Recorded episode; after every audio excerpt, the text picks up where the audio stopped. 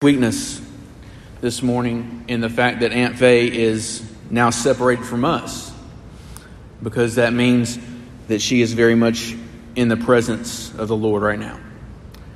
While her mortality was plagued by arthritis and other ailments which come because, as the Apostle Paul wrote, the outer man decays, she has now been delivered unto immortality and the perfection that comes to the inner man by the glorification that is granted to all who trust in Jesus Christ by his resurrected power.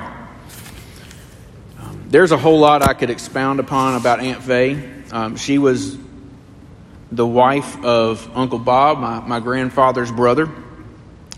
Um, she loved her children, Wes and Wendy, Karen and Scott as well. She loved her grandchildren and was very proud of them. She was also, as John spoke a few minutes ago, a charter member of this church, a fact that she was very proud of. And I also, by God's grace, got to grow up here. And some of my own personal earliest church memories include her and Uncle Bob, and my grandparents, and my mom, and my brother.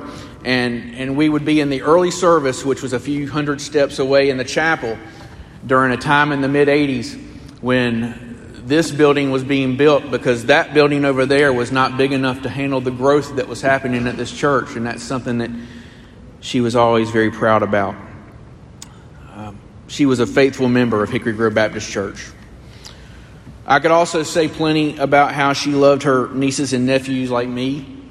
Uh, she and Uncle Bob were very active as an aunt and uncle.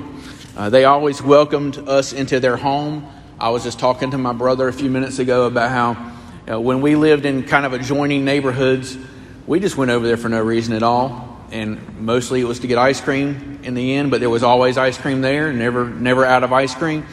Um, but they, they were always quick to welcome us into their home uh, unannounced. One of the best parts of my own personal childhood is something I often talk about when I'm talking about my aunt and uncle, and that's going over to their house to watch wrestling. Uh, was, of course, a big wrestling fan, and uh, many Thanksgiving nights I spent over at their house after we'd done our stuff during the daytime. I'd go over there, and I was introduced to the, the wonderful combination of turkey and barbecue sauce at their house. And I'm, I'm going to be thankful until the day I die for that. Um, she always showed love, though. Um, I've got this vivid memory of December 18th, 1989. And a couple hundred steps away, right over there, in the recently renovated chapel, which, by the way, looks great. If, if you're still a member here, it looks wonderful. I've seen pictures. But my grandfather went to be with Jesus the day before, on December 17th. And we were doing the visitation. He, he had suffered with cancer. And um, it was toward the end of the visitation that I was up at the front of the chapel. And most people had come and gone by now, man. I tell you what, there were so many people there that night. But I was up at the front and, it was open casket. And I guess for the first time there, I was standing there, and the finality of him being gone hit me in such a way that I just kind of burst out crying.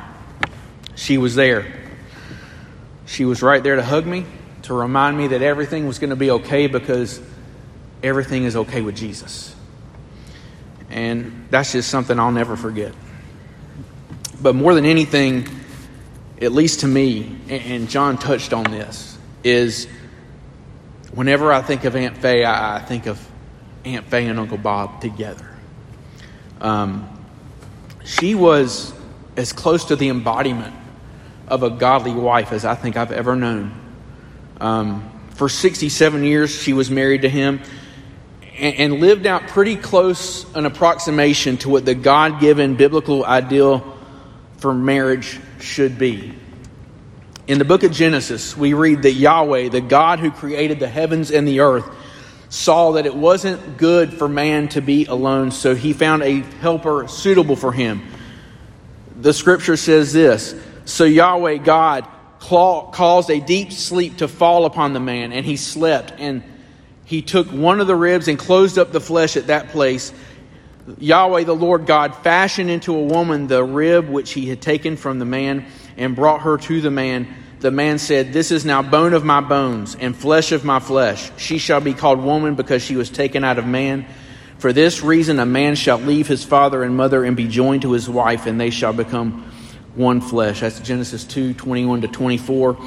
And in an era in the, the late 70s and early 80s and, and into the 80s when nationwide divorce rates were beginning to soar, and in fact, in my own home, um, along with my grandparents, Uncle Bob and Aunt Faye, their marriages were rocks. Those, those marriages were godly examples, which I will always try to aspire to, even to this day and beyond.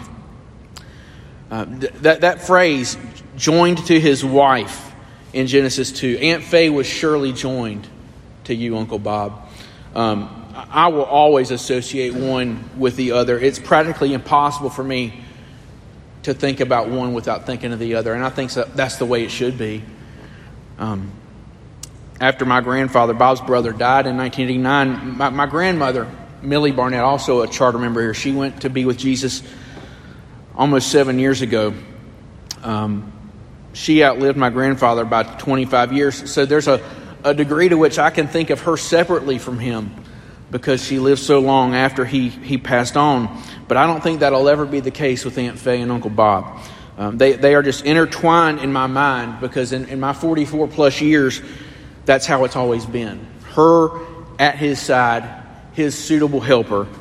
Uh, really, a, a, picture of Ephesians chapter 5, 22 to 33. I, I just I want to read that. It says, Wives, be subject to your own husbands as to the Lord, for the husband is the head of the wife, as Christ also is the head of the church, he himself being the Savior of the body. But as the church is subject to Christ, so, so also the wives ought to be to their husbands in everything. Husbands, love your wives just as Christ also loved the church and gave himself up for her, so that he might sanctify her, having cleansed her by the washing of water with the word, that he might present to himself the church in all her glory having no spot or wrinkle or any such thing, but that she would be holy and blameless. So husbands ought to also love their own wives as their own bodies. He who loves his own wife loves himself. For no one ever hated his own flesh, but nourishes and cherishes it, just as Christ also does the church, because we are members of his body. And then Paul repeats Genesis. For a reason, for this reason, a man shall leave his father and mother and be joined to his wife and the two shall become one flesh. This mystery is great, but I am speaking with reference to Christ and the church. Nevertheless, each individual among you also is to love his own wife even as himself, and the wife must see to it that she respects her husband. I know that's a mouthful, but as a wife, she was subject to her husband as to the Lord. He was her head. He, Aunt Aunt Faye always, Uncle Bob was always trying to glorify her and glorify God and be her head. And in her husband, she found security and, and he loved her and he praised her. If I've ever seen an earthly picture of that passage, Aunt Faye and Uncle Bob is about as close as it gets. It's the picture that I know may, many of you may not be Facebook friends uh, with Wendy, but she posted this picture online a few days ago. I, I, had seen it before, taken in one of these pews, probably right back there in the middle, if I remember where they sat correctly enough. But her arthritis ridden hands on his, just a picture of two lives bound together through the years.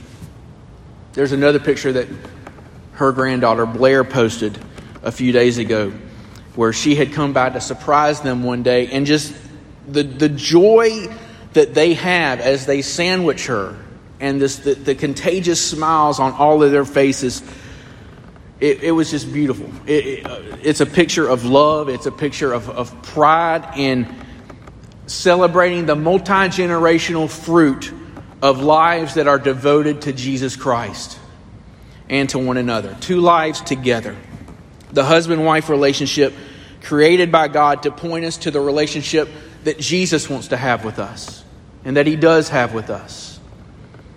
And she looked to her head. She was devoted to her head. She was so often identified with her head. And, and I pray that we would be as well, our head being Jesus. There are a lot of things I could say from Scripture. I mean, I could go through all kinds of things and say, look at Faye Barnett, look at my Aunt Faye, and you'll see a good example of that. Acts 20, verse 35 it is more blessed to give than to receive. Or, or Titus 2.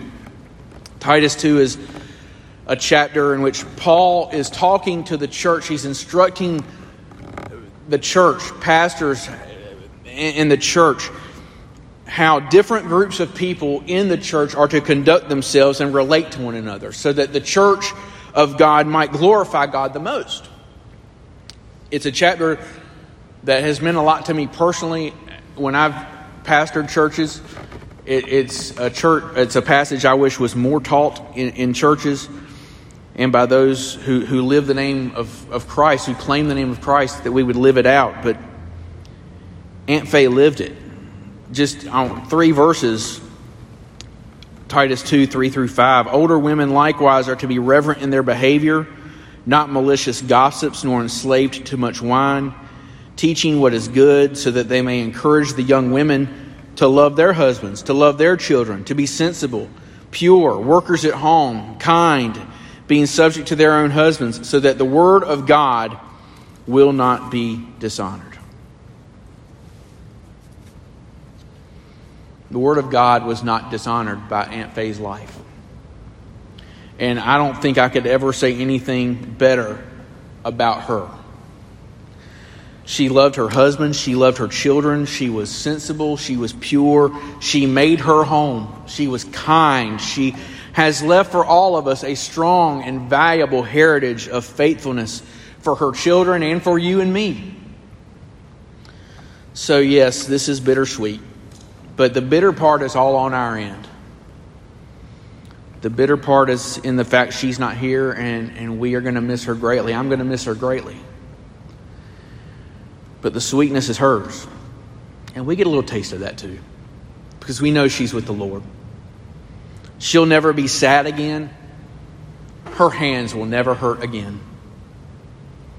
She'll never cry again. And best yet, because we're all sinners and we all fall short of the glory of God, she'll never sin again because Jesus has paid the price for her sins. And I would be remiss today if I did not say to each and every one of us that sweetness is only available to those who have been, in the very words of Christ, born from above. Our God, and Aunt Faye knew this, our God has a requirement, and that requirement is perfect righteousness.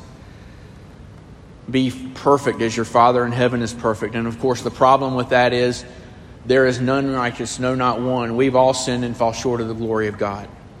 And the result, if nothing changes, is God justly judging us in accordance with our sins and us being judged eternally in the lake of fire. But thanks be to God, there is one and there is only one solution because He sent His Son into the world, the one and only solution for our righteousness deficiency.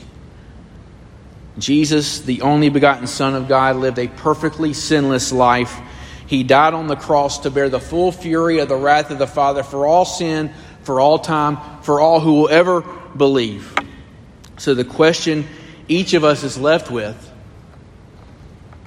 and this funeral is, is for our benefit, Faye's just fine. This, so the question each of us is left with on this day in which we contemplate her death and celebrate her life and rejoice in her eternal life is this What about me? What about you? Are you born from above today? Have you been saved from sin and its wages, which is death? Do you know if Jesus has saved you because, again, the result, if nothing changes, is judgment? If Aunt Faye were here today, she wouldn't be so much concerned with the old stories and she wouldn't even be so much concerned with giving all of us a hug, which she always did. She'd want us to know the glory that she now knows. She would want us to have repented of our sins and be entrusting ourselves wholly to Jesus Christ. I thank the Lord that Aunt Faye lived a life that pointed me and if you knew her, pointed you to Him. And now her eternal life is all about Him. And to that I say, To God be the glory, great things He has done. I thank Him for giving me and for giving all of us Aunt Faye.